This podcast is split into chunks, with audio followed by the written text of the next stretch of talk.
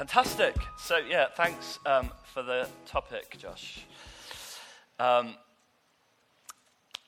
this is a subject that, um, let's be honest, the church hasn't done brilliantly well on um, over the last um, number of years. If you're here this evening and you've ever been hurt by this church or any expression of the church in terms of the way we have grappled and dealt with this subject, then can I start by saying I'm sorry? I'm sorry if you've ever felt rejected, if you've ever felt pain, if you've ever felt confusion, um, if you've ever felt shame and not being able to talk openly and honestly. I'm sorry, because that's not what the church is supposed to be. The church is supposed to be a people who, first and foremost, are characterized by the love and acceptance of Jesus Christ. That's our desire, that's our goal. Um, Jesus is the perfect demonstration of God's love. But nevertheless, Jesus had things to say about sexuality. Um, God created all of us as sexual beings. He created all of us with sexual desire to one extent or another. Um, and so there are all kinds of questions that arise for us about how we're supposed to live um, as Christians, as faithful followers of Jesus. So we'll start. I've got like 10 minutes or so, because not only did he give me like one of the most complex and challenging subjects that exists for a Christian leader to talk about, but he said, I want you to do it in 10 minutes. So um, we may just rush slightly. Then I'm going to give you a question to think about, uh, and then you're going to talk about that a bit, and then I'll just kind of round up. So please do not think that I'm going to try and say everything there is to say about this subject, but hopefully it just kind of gets us thinking um, about what God might have to say to us. So, Matthew chapter 19 and verses 1 to 6. Matthew 19, 1 to 6. When Jesus had finished saying these things, he left Galilee and went into the region of Judea to the other side of the Jordan. Large crowds followed him and he healed them there. Some Pharisees came to him to test him, and they asked, Is it lawful for a man to divorce his wife for any and every reason? Haven't you read, he replied, that at the beginning the Creator made them male and female and said, For this reason a man will leave his father and mother and be united to his wife and the two will become one flesh. And so they are no longer two, but one flesh. Therefore, what God has joined together, let no one separate. Jesus was Jewish, and he did not come to overturn everything about the Jewish law what we have to remember is a lot of what Jesus teaches, a lot of what he says, is against the backdrop of certain assumptions of people's understanding because he came first to the Jews. And he taught to the Jews and he explained the gospel to the Jews. Now, yes, we know from Jesus' ministry that it was always his desire that that ministry would expand beyond the Jewish people, that the gospel is for all people, all kinds of people with no barriers or distinctions. Um, but he spoke into a Jewish context. And so there were certain things that, that all Jewish people would have known and understood about the law. Uh, and so there are passages in Leviticus 18 and Leviticus 20 that specifically deal with all kinds of sexual ethics, all kinds of people that you are and aren't allowed to have sex with. You know, so you aren't allowed in Leviticus 18 and 20, um, a man is not allowed to have sex with his daughter. Um, a, um, a person is not allowed to have sex with an animal. There's all kinds of rules about who people can and can't have sex with. And included in that list is um, a man cannot have sex with a man. Okay? So that's as part of the sexual ethic that Jesus would have just accepted as normal. This was the law that had been taught, this was part of their society. Now, Jesus had an interesting relationship with the law. And he said very clearly that I haven't come to do away with the law, but rather I've come to fulfill the law. So there are certain ceremonial laws in the Old Testament that we no longer feel the need to insist upon and observe today. Um, because we see that they've been fulfilled in Jesus Christ. So, for example, certain laws about keeping yourself pure by not eating certain types of animals, we say, well, Jesus has fulfilled all the requirements of the law. All our purity comes from Jesus. Therefore, we don't have to follow these ritual purification laws and things like that anymore. And so, many of us may have enjoyed um, a bacon sandwich for breakfast this morning um, with, I didn't, by the way, just in case you're jealous, but, you know, it would be okay if you did. Jesus declared all foods um, clean because he'd fulfilled the law. So it wasn't that he was coming to say, Do you know what? Actually, the law's a bit rubbish, it's a bit hard. Um, I feel like I need to modernize the church. My father's been in charge for a while now, but I'm the new generation, and so I'm going to just kind of relax a few of these over the top kind of rules that the father had. Not at all. He came to fulfill the law. Okay? Now, what's interesting is that Jesus is still concerned with sexual ethics. So he's still concerned with the nature of marriage. He's still concerned with the fact that for Jesus, and he quotes back to the Old Testament, and he quotes and he says, A man will leave his father and his mother, and he'll be united to his wife, and they will become one flesh. So, at the heart of this whole discussion for us is the nature of marriage itself. What we need to understand is that the sexual ethic of the Bible is that the place for the expression of sexuality is within a covenant of marriage that that covenant speaks of the joining together of two people to become one flesh and that covenant, the Bible tells us, is supposed to represent or portray something of what happens between Jesus and his church. So it speaks about two different things coming together because the church isn't Jesus. So difference is necessary, but those two things come together and become one and are united together. So it speaks of covenant, of commitment, it speaks of passion, but it speaks of union. So there's a whole theology of marriage in which human sexuality is supposed to find its place. And God in the Bible, whether we like it or not, says the place for the expression of sexuality is within the covenant of marriage. Now, it, now in Matthew chapter 15, verses 16 to 20, we read this. I should have checked the time when I started. How am I doing? I've got 10 minutes, haven't I? Matthew chapter 15, um, verse 16.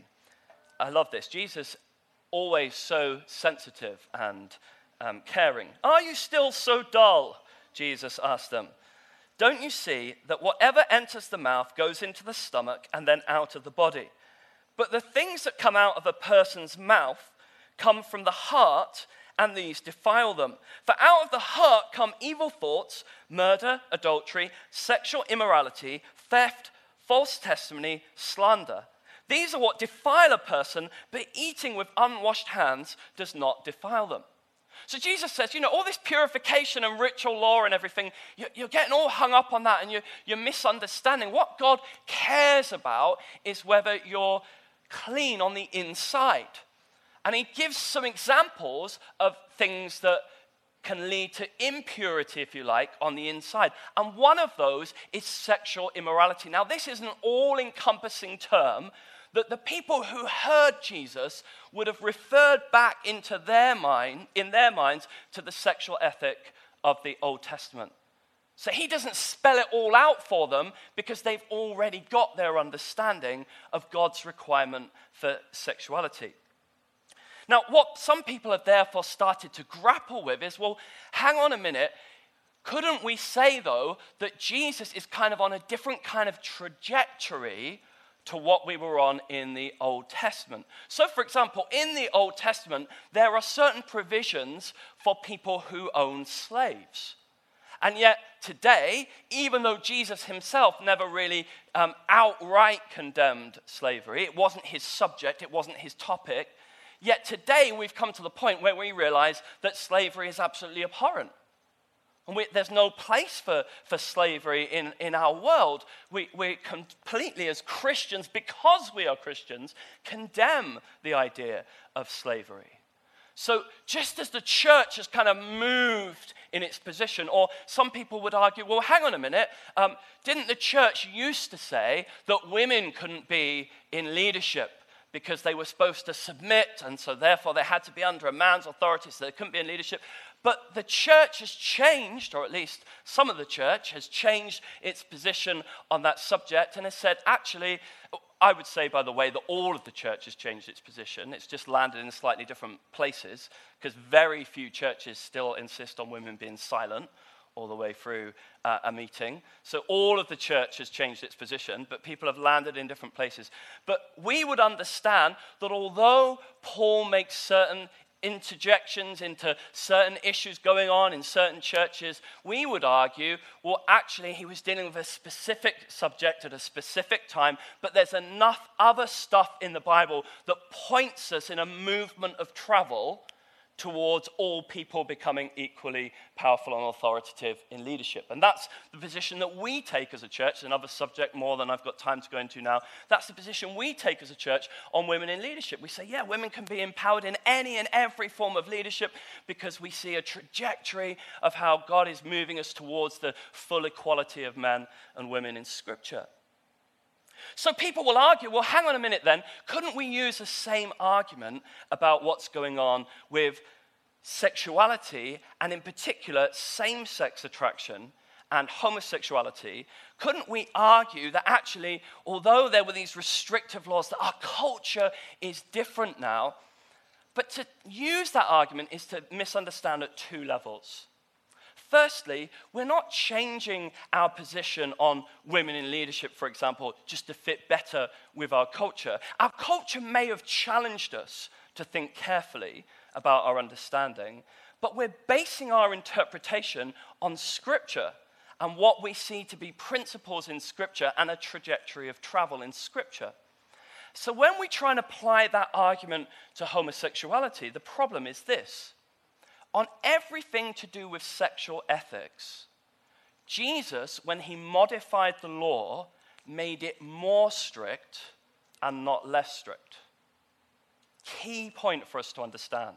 At every point, so take the example in Matthew chapter 5, where he says, Well, you've heard it said that you should not commit adultery. Well, I tell you, if you even think about it in your mind, then you've already committed adultery in your heart. Jesus didn't come and say, I'm going to make the moral, ethical standard less or more liberal or more free or whatever terminology you want to use. Jesus said, actually, no, I'm calling you to a more restricted standard.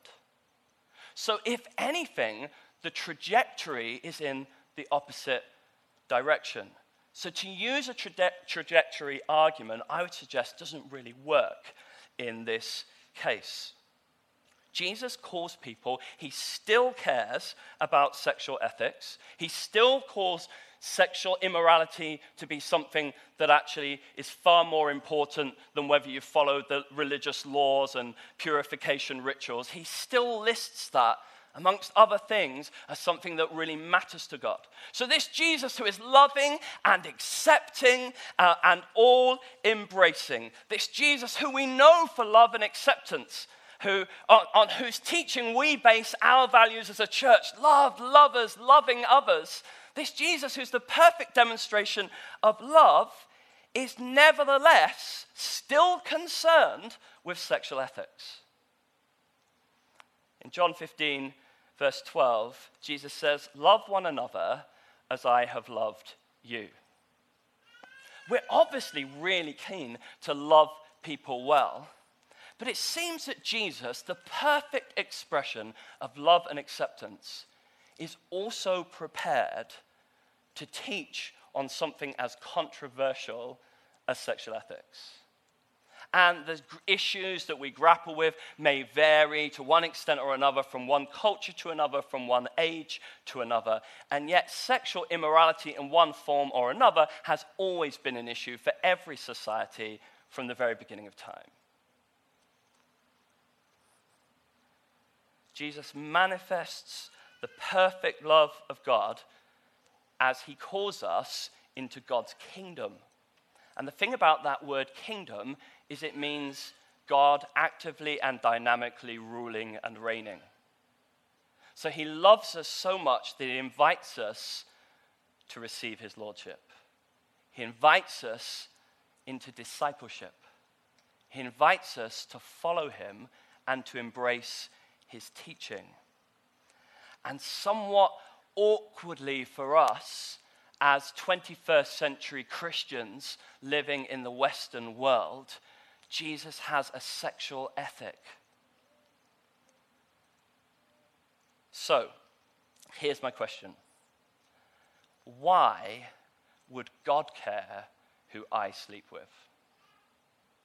Why would God care? Jesus clearly, we can't just say, well, you know, that was God, that was Old Testament, Jesus has moved on. Jesus calls people to an even higher sexual ethic than existed in the Old Testament. He never undid any of the specific teachings on sexual ethics. So, why? With all our message of love and acceptance and God empowering people, why would God care who I sleep with, who you sleep with, or who the people that you're talking with and desperately trying to convince that your faith is loving and kind and not evil and wicked? Um, why would God care who they sleep with? Discuss.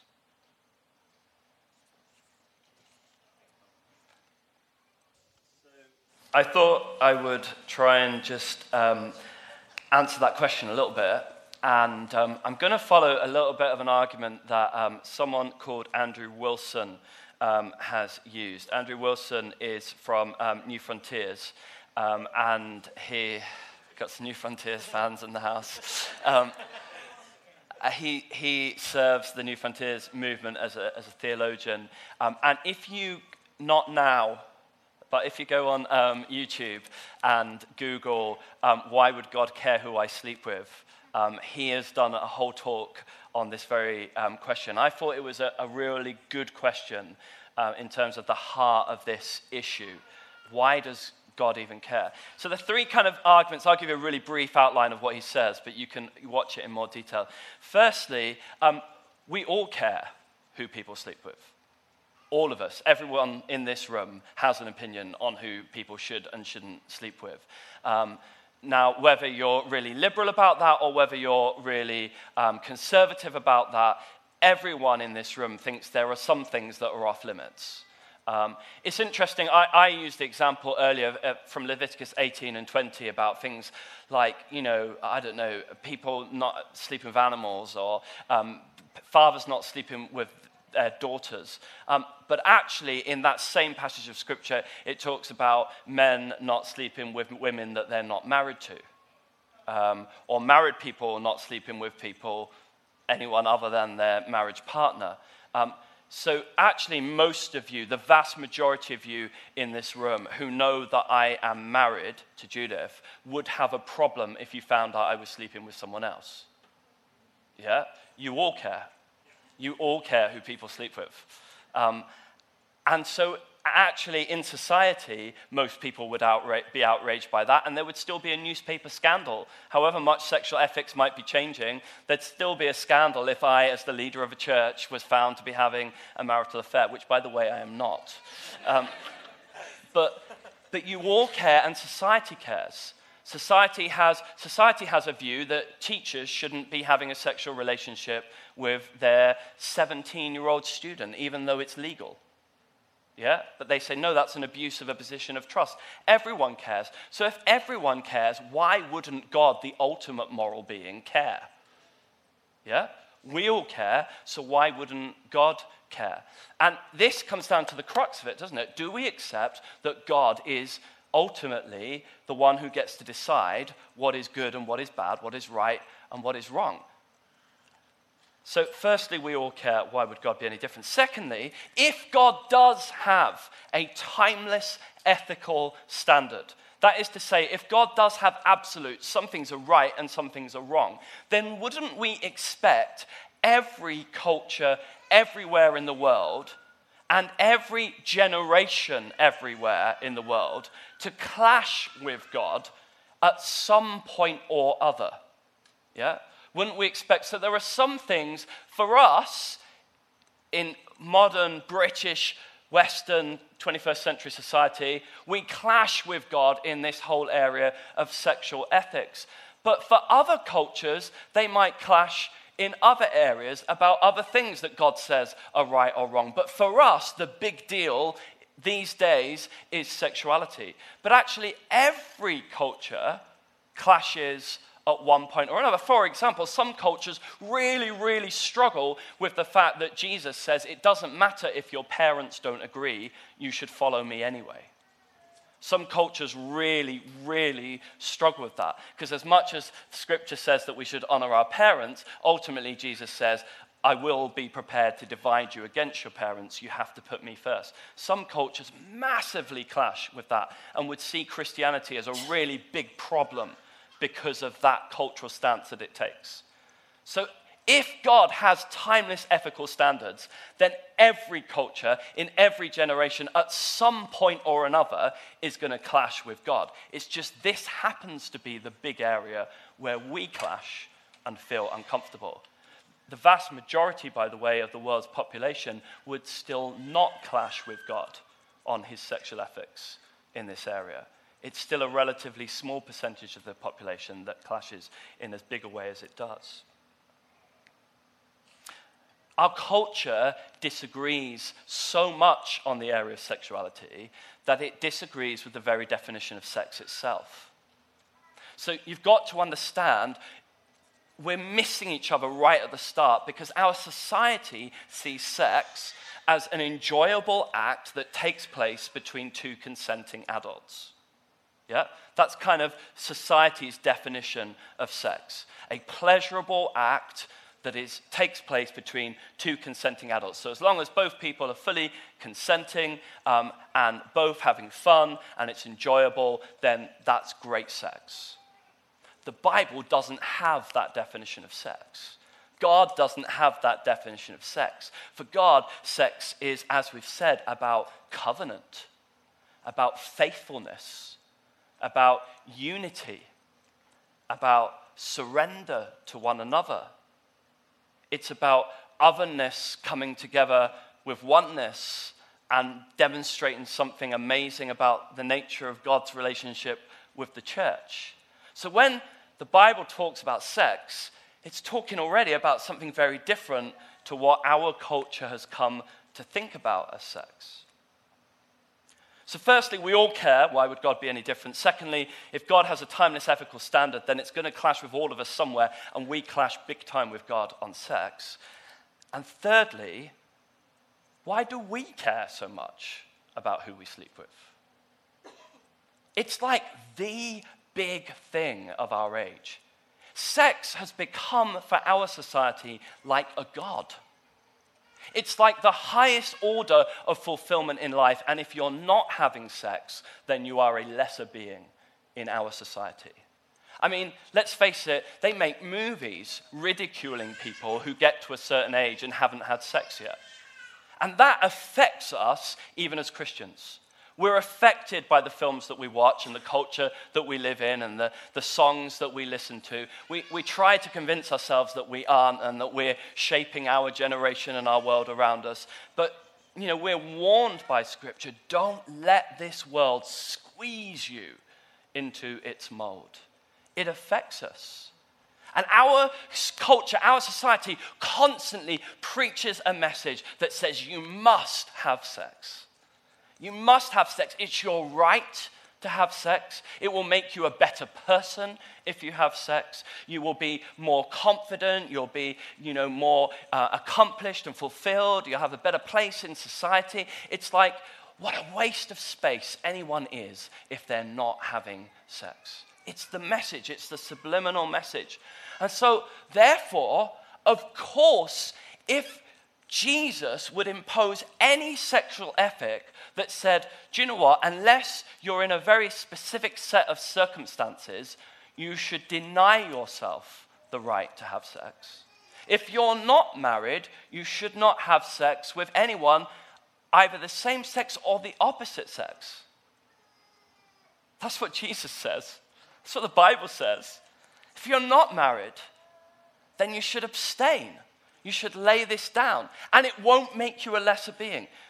You see, the Bible has a much higher value of singleness than even the 21st century church in this country has given it credit for. Singleness, you know, we say at the start of weddings, marriage is a way of life that all should honor. We never say, but it is equally true, singleness is a way of life that all should honor.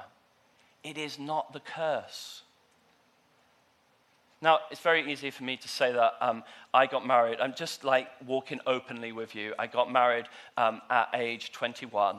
Um, I had my 22nd wedding anniversary um, this month, and so I've now been married longer than I've not been married, and the vast majority of my adult life. I had three years' experience of not being married as an adult and for at least two of those, I was going out with the person I now am married to. So I accept I don't have that experience. I don't have that. I don't know what it's like. But I do know it should be a whole lot better than it is to be single in the church.